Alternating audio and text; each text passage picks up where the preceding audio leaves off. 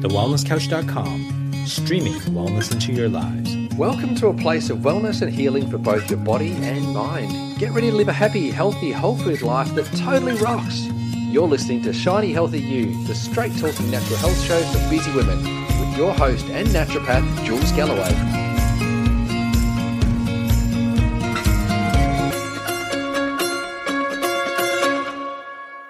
Hello, and welcome to the first of my little podcast series about my trip to Greece.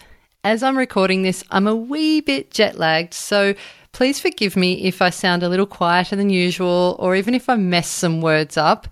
I've been getting words back to front and even very inappropriately putting the wrong words into sentences since I've arrived back. Um, like, for example, my husband told me about a friend of ours who's unwell and having some medical tests, and I accidentally said, That's awesome, instead of what I meant to say, which was, That's awful. So clearly, I should probably not be let behind a microphone yet, but I'm on a deadline to get this to you ASAP. So let's give it a shot and see how we go, hey? Okay, so as most of you will know, I headed off to Greece on the 5th of February to join up with a group organised by an NGO called Involvement Volunteers International. There were about 30 of us in this big team. So there were doctors, nurses, naturopaths, nutritionists, and other allied health workers. Our mission was to break up into smaller teams and head to various refugee camps throughout Greece to volunteer our time and our expertise wherever it was needed. Our first stop was a big meetup in Athens. So we had a bit of a get to know you night. So after getting to know our team members and having a dinner, we had a bit of a quick sightseeing trip to the Acropolis and the Parthenon, which was awesome. Then our first job on the ground was to help out some people living locally. So, some of our group had identified some refugees living quite rough in Athens, and they wanted to help bring them some healthy food. So, we broke up into smaller groups and set out to make this happen. A few of us went to the local produce market, which was an awesome experience in itself. Oh my God, it was fantastic. And I bought oranges and bananas for 100 people and all the ingredients needed to make a healthy muesli slice. Then we headed back to a place called Cora House, which is a, a building there that has um, facilities that look after refugees. Lots of volunteers working there, lots of people cooking up a storm. And with the help of their commercial kitchen, we made up the food and then assembled the bags to give out to the people on the streets. So, some other members of the group had sourced other foods like flatbread and hummus, and in no time at all, care packages were made up. Then we handed them over to some other members of our team who went out in the depths of the night to distribute them. As our volunteers pounded the pavements, they came across a fair few local homeless people as well, so they ended up being well fed also, and they were really grateful for the help too. So that was our first night there. And then we broke up into smaller groups and went further afield. So some people went north. Um, we had a team that went up to Thessaloniki, up the very north of Greece. We had people who went out onto the islands. We had a group that went to a camp called Enophita. And I was actually sent to a camp called Ritsona where together with an NGO called Lighthouse Relief, we would be working with pregnant and breastfeeding women. So, one of our aims in this camp would be to keep the women breastfeeding, especially ones with babies who are zero to six months old, as this dramatically decreases infant mortality rates in the camps. So, after a quick brainstorm in Athens about how to best support these women, our Ritsona group set off to the nearby shopping district in Athens to look for herbs we came across the most amazing shop that stocked just about every herb you could ever imagine. It was like a nerdy herbalist's wet dream. Honestly, I felt like I was in Disneyland for naturopaths. Everywhere you turned, there were bulk herbs for sale, and you could take all of this home and mix it up and use it as tea. And we thought, awesome. Really good quality herbs too. Like many were wildcrafted, which means they're grown and gathered in the wild rather than farmed, and heaps of organic produce too. From what I could see, the Greeks are really big on organic farming, which is really cool. Like even a lot of their local olive oils are organic, etc. So that was really good to see. So we put together a recipe for breastfeeding tea. It contained herbs that are known to increase milk production and flow. Uh, plus, the added benefit that was that by drinking the tea, the women were becoming more hydrated, which would also help to produce more milk. There were also herbs in this mix that we made that would promote relaxation, which then also has that flow on effect of helping the flow of breast milk. So, yay. But we didn't stop there. We thought, what about the other women in the camp when we get there? You know, the ones who aren't breastfeeding. What could we do to help them? So, after asking about what other health issues we might see in the camps when we got there, we also came up with a cough and cold tea because we were told there was a flu epidemic going around, a calming tea, obviously because people are quite stressed in the camps, and a general well-being tea that we could distribute to anyone else so that no one felt left out. So, we also had several tubs of protein powder, courtesy of Bioceuticals, to take to the camp that I'd stashed in my luggage to assist women who were not getting enough protein, which would also help when they were breastfeeding. So, armed with all these goodies, we headed north to a town called Halkida and we met up with the Lighthouse Relief crew who took us to nearby Ritsona. Ritsona Camp. Okay, so it's recently been winterized, which means that the residents were no longer living in tents, but they're now in what's called ISO boxes, which are tiny little shipping container type buildings. Each one houses up to seven residents. Most most of the people in them they're families, so you'd have up to seven people in an ISO box, and and most of them would all be related in some way. Lots of women with lots of kids as well. These ISO boxes are super small, but they manage to also fit in a little tiny kitchen space and a toilet. So it's all self contained and you can lock it, which means that it's way better than a tent because you can't lock a tent, obviously. So during the day, the beds were turned into like a modular living space and then they'd turn back into a sleeping area at night. Now, in their infinite wisdom, someone had given out, either the government or one of the NGOs had given out a bunch of steel framed single beds, which obviously didn't suit the needs of the residents. Uh, so all these beds were put outside the tents, uh, outside the ISO boxes, sorry, and repurposed into makeshift drying racks for the washing. So you'll see in the photos on my website there's single beds around. And I was like, what's with all the single beds outside the ISO boxes? And it was explained to me that, that quite often the refugees are given things that are inappropriate for their needs. And um, this was clearly one of those cases. So, speaking of inappropriate, oh my God, okay, the food. Seriously, do not even start me. It was so frustrating. I got to see what people are being fed, and it was not good people are being given ready made meals in the form of like army style portion rations. Actually, to call them meals wouldn't be quite right. They were totally gross. They made my airline food on the way over look like the most gourmet shit ever. Like, honestly. Like, one ration slash meal was just boiled potatoes. That was it. Boiled potatoes with some sort of preservative and salt. Uh, another was some sort of unidentifiable meat and some old manky coleslaw that looked like it was going brown. So here's the thing the World Health Organization standard for preventing malnutrition in refugees is 2,000 calories per day. That's it. That's, that's what they have to achieve if they're handing out rations. But there doesn't seem to be a lot of guidelines being followed for exactly how those 2,000 calories were to be delivered. So if you take a portion of crappy old coleslaw and then you add some sort of crappy hydrogenated vegetable oil in order to increase the calories, that's apparently okay. So, understandably, a lot of these meals were going uneaten, which was a real waste of everyone's time and money and resources, I thought. The NGOs at the camp were then burdened with the task of trying to repurpose this food that was left over, if you could call it food, um, so they were trying to organise for a lot of it to be delivered to other places, and then it would end up at things like local prisons or given out to homeless people. Now, before you think that the refugees are being ungrateful in some way by turning down this food, bear in mind that since November, the residents of Ritsona have been switched to ISO boxes with kitchen facilities. So it's not like some camps where they're in tents, because the, the camps where they're in tents, they're not allowed to have fires or open flame because it's too much of a fire risk inside the tent.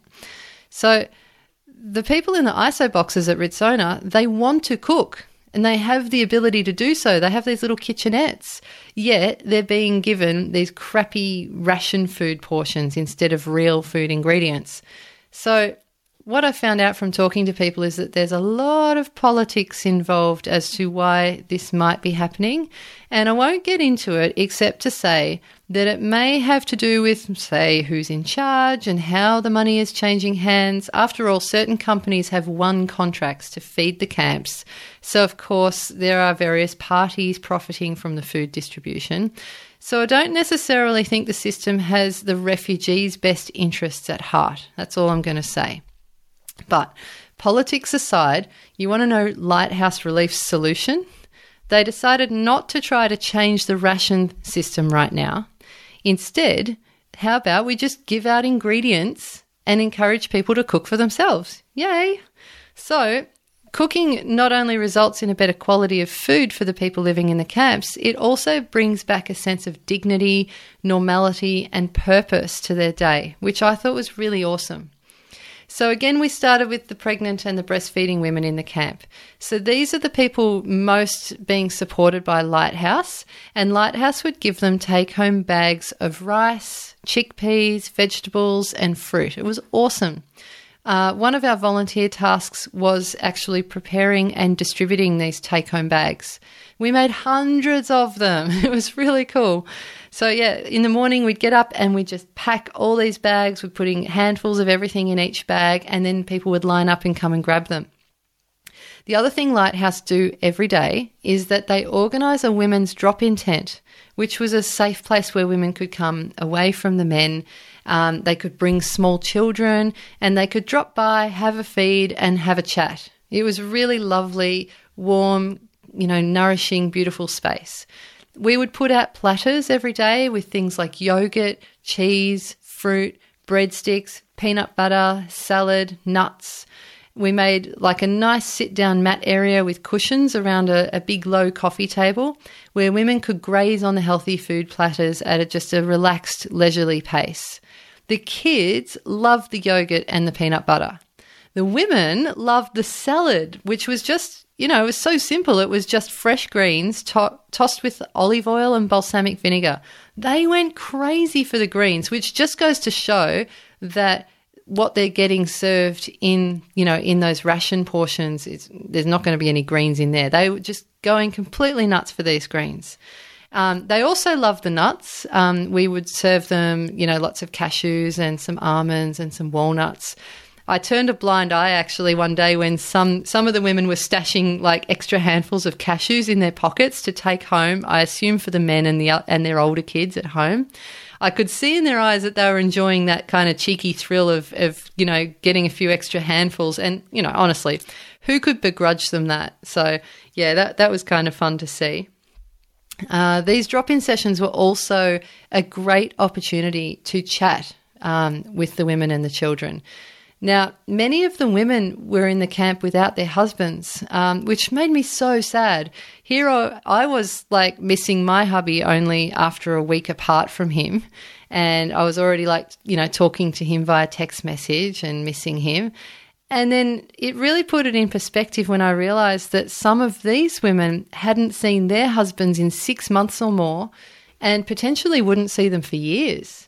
Um, many of the Syrian women were well educated, they had some money, they had mobile phones so they could chat to their husbands via Skype.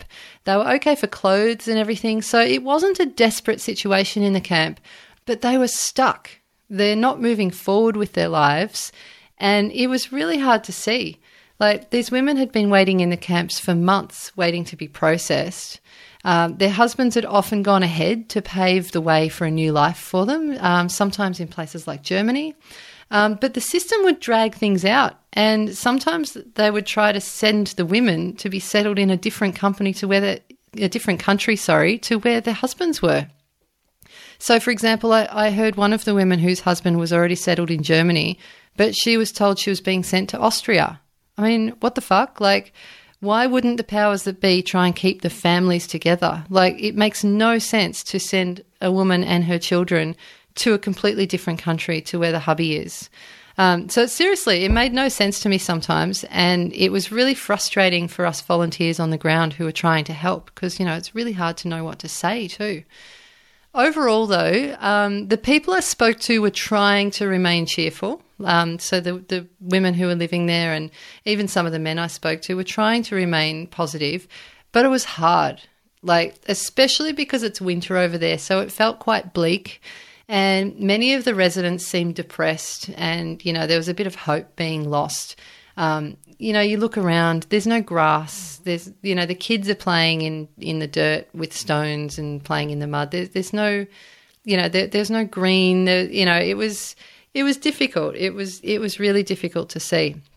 Um, on some of the really cold days, people just didn't surface from their ISO boxes until after lunchtime. Um, the other thing I saw was that some of the kids were acting out too. Um, I imagine due to the trauma of being in a war zone and also perhaps the boredom from being in the camp. There were no official school, you know, set up type thing for the kids. So many of the, the young children were just kicking around at a loose end. There's a group called I AM YOU over at Ritsona Camp, which helps to educate the kids and give them something to do. And they, they were doing some really good work. And Lighthouse were also in the process of setting up a new child friendly space, which will be in operation by the time this uh, podcast episode goes to air. And that space looked like it was going to be really cool. So hopefully things are slowly improving on that front when it comes to giving the kids something to do. The kids don't go to the normal local Greek schools there because it's it's possible or it's likely that they're going to soon be moved on to a different country with a different language again. So it was just too much upheaval to try and send them somewhere where, you know, they don't speak Greek and, and it would just be hard, you know, for them to transition. Uh, but you know, on a positive note, the great news is is that a lot of the kids were picking up English super fast, like faster than their parents, um, which was really helping with the communication around the camp big time. The two main languages spoken by the refugees in Ritsona were Arabic, um, mostly by the Syrians, and Farsi, which is spoken by the Afghans. And there were very few interpreters around, so often the kids are called in to translate. And yeah, they were they were really good with their English. So I had lots of lovely chats with some of the young kids you know, asking them about their day and, and talking to them about the food that we were giving them. So, yeah, it was really cool. There were other signs of hope as well.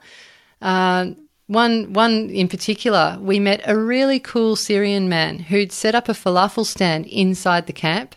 For just one euro and 50 cents, you could get a falafel pocket that was, oh, it was amazing with hummus and salad. It was epic. Yep, I'm going to admit right now, I ate the bread. I know, I know, right? It's full of gluten, but if I was going to have a blowout while I was away, at least I was it was happening supporting someone like this and it was this authentic, beautiful handmade food. So, you know, I, I ate some. I admit it. and you know what? It was freaking delicious. It was so good. Um, a couple of team members and myself from Australia had actually stashed some spices in our luggage to give away as gifts because we were told before we left that Middle Eastern spices are actually really hard to find in Greece. So we thought, when we got there, we thought the fairest thing to do was to give all our spices to Falafel Man because he was doing such a good job with them.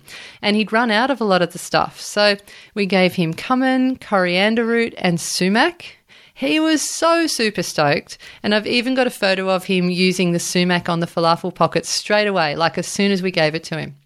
Word on the street was actually that he's being settled in Geneva soon. So hopefully he takes that entrepreneurial spirit with him and uh, that you know, when he gets to Geneva, hopefully he'll have a falafel business there if, you know, if that's what he wants to do. Oh, the food was amazing. He was a really, really talented bloke. Now, although the original plan was to stay in Ritsona camp for the whole two weeks for me, it became quickly apparent that there wasn't quite enough work to go around. Although there were lots of daily tasks to do, like, you know, heaps of stuff there to, to keep us busy, um, mostly food prep and making up all those take home packs with the healthy food. But none of us, there, there were four of us there that had come from Involvement Volunteers International, and none of us four felt like we were under the pump enough to warrant all of us being there. So, two of us decided to move on to where there was a greater need. So, this often happens in volunteer work as everything is constantly in flux and it changes very quickly. And over in Greece at the moment, camps are closing and new ones are opening every week, and you never know quite what's going to happen. Refugees are often moved around on short notice, and therefore, volunteers often move around on short notice to where they are required the most. So, two of us, myself and a wonderful naturopath called Sharon Farrell from Wollongong, we drove back to Athens and then we flew out to an island called Chios, which is a Greek island close to Turkey. It's so close to Turkey that you can actually see the mainland of Turkey really clearly um, from, from the shore of Greece. So it's only a few kilometres, if that. Now, it's one of the islands where the boats are coming in. So I'll tell you more about my island experience next week, as that's worthy of a whole other podcast episode. Before we left Ritsona, however, we packaged up all the tea blends and we wrote detailed instructions on how to brew them. And then before we left, we also went to a local homeware store and we bought teapots and a kettle and some canisters to store the herbal teas. These would be left behind in a new women friendly space for future use. So, then, to make it extra special, the volunteers we left behind, uh, the lovely Sammy and Shay, decided to run a tea party. It was a huge hit. I don't think anyone had had a party in a long time. I think about 200 women turned up. I'll have to find out for sure, but I think that was the number. Um, one of the Lighthouse Relief coordinators was actually gobsmacked at how this tea party was received. It seems that once the basic needs of people are met, you know, things like food and water, it can be easy to forget that these people are still suffering. And the Tea Party raised everyone's spirits, and I'm sure they'll be talking about it for weeks to come. So there were medicinal teas, all those ones I spoke about earlier, plus the girls provided some yummy sweets, and they made these take home tea packs for the women as well. The volunteers educated the women on the benefits of each of the herbal teas and also how to use them. The women were particularly interested in the breastfeeding tea, which was awesome, and the cough and cold tea, because, like I said, there had been a flu epidemic going around in the camps. And even though the ISO boxes are warm, they're also filled with a really dry heat, and many of the residents had this nasty, lingering cough. So the cough and cold tea was perfect for them. So the whole event, this whole tea party, was not only good for the body, but it was also good for the soul. And it was just, it was lovely to see. Even though Sharon and I had already moved on, um, Sammy and Shay sent us lots of photos and we got the full report about what a success that party was. So I will post a couple of photos up on the website from that as well. So, if you contributed some funds to my crowdfunding campaign, know that your donation was very, very much appreciated. I'll go through how the rest of the money was spent in next week's show because once we got to Chios, there was a lot more needs that had to be met. There were there were heaps of you know more urgent needs that had to be met, and there were a lot of things that we spent our money on once we got there. Okie dokie. So that is my recap of week one in Greece. I hope you enjoyed it. Make sure you hit subscribe because next week I'll fill you in on my time in Chios. That was the island, and that, that was a whole other scene indeed. Those camps, they were rat infested, they're still in tents. Um, it's overcrowded, it was full of health issues, and sometimes it was even violent. So tune in next week and I'll tell you all about it. In the meantime, if you want to check out some photos from my trip to Greece, like I said, there'll be some up on my website right now. Head to my website at julesgalloway.com. And while you're there, I have some awesome free gifts available for you too, including a guide for healing adrenal fatigue and a brand new healthy dessert ebook. Yay! So that's all waiting for you now at julesgalloway.com. Thanks for listening, and I hope to see you again next week. In the meantime, stay shiny and bye for now. This has been a production of TheWellnessCouch.com. Check us out on Facebook and join in the conversation on Facebook.com forward slash The Wellness Couch. Subscribe to each show on iTunes and check us out on Twitter. The Wellness Couch, streaming wellness into your lives.